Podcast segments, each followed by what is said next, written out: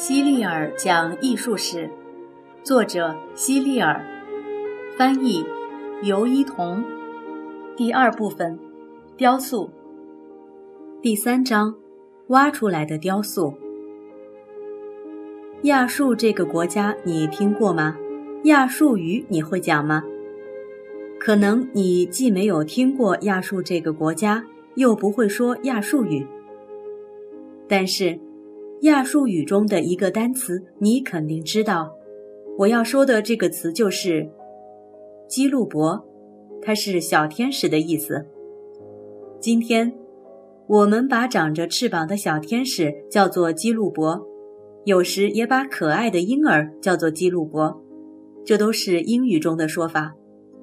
但是在亚述语中，基路伯的原意并不是天使。而是指一种神话中的动物。这种动物很特别，人首牛身或者人首狮身，身上长着老鹰的翅膀。亚述人通常用雪花石膏雕刻基鲁伯。雪花石膏是一种白色的石头，很柔软。在亚述的各种石头中，它应该算是最柔软的一种。上一章中，我们介绍了埃及的斯芬克斯像，它是趴着的狮身人面像；而亚述的基路伯却是站立的牛身人面像。在一百六十六页，你将会看到一座基路伯雕像的图片。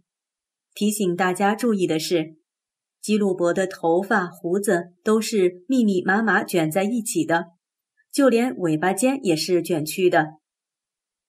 现在我要提一个很简单的问题：你们有没有发现这座雕像哪个地方不对劲？是的，它有五条腿。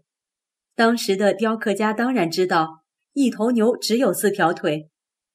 他们之所以雕刻出五条腿来，是因为这样雕刻出来后，从正面看起来，它只有两条腿，站立着一动不动；但是从侧面看，又好像在不停的走动。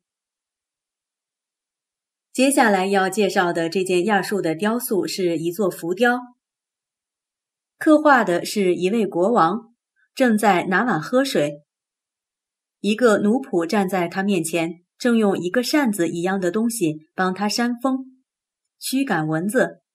在一百六十七页上可以看到，从图片中我们可以看出来。这位国王的肌肉非常发达，这一点和埃及人的雕塑完全不一样。亚述人认为肌肉是力量与美的象征，只有强壮的人才称得上漂亮，所以他们雕刻出的国王都很强壮，肌肉也都一块一块的凸得非常明显。同时，亚述人还认为头发和肌肉一样，也象征着力量和美，所以。男人应当留着长长的胡须，脸庞也不能太过光滑。还记得圣经里的大力士参孙吗？据说他的力量之源就是他的头发，一旦头发被剪掉，他的力量就全都消失了。在这座雕像作品中，你可以看到国王留着长发，长着像绳子一样弯弯曲曲的长胡子。再看看。他身边的奴仆根本就没有胡子，这是故意雕刻成这样的，因为奴仆的地位根本就和国王没法比，国王也不喜欢奴仆表现的和他一样强壮，否则就没办法凸显自己的身份和地位了。另外，这些雕像中的人物和埃及浮雕中的人物有一个共同点，他们都是侧着脸的。但眼睛却是我们从正面看到的样子。不过，在亚述人的雕塑中，人物穿的衣服比古埃及人多。他们身上披着长披肩，或是穿着裙子，一直垂到脚踝，脚上通常穿着拖鞋，并不会像古埃及人那样光着脚。亚述国王最喜欢做的两件事情就是狩猎和打仗。所以，亚述的浮雕很多都是描绘这两种场面的。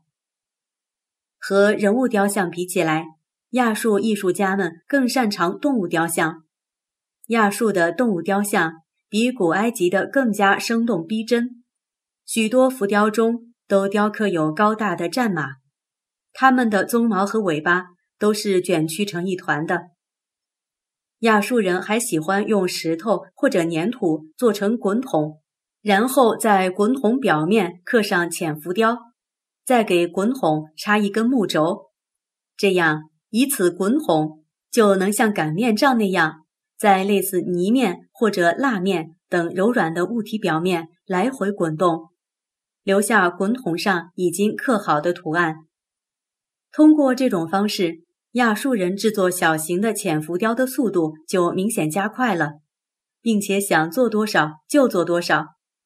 但他们大概只是用这种方法制作印章，当时并没有纸，亚述人就只能把字写在湿润的泥砖上，写完后再盖上印章。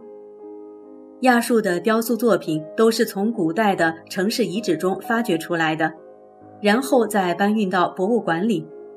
所以，这些雕塑大都存放在伦敦的大英博物馆、巴黎的卢浮宫或者其他大型博物馆里。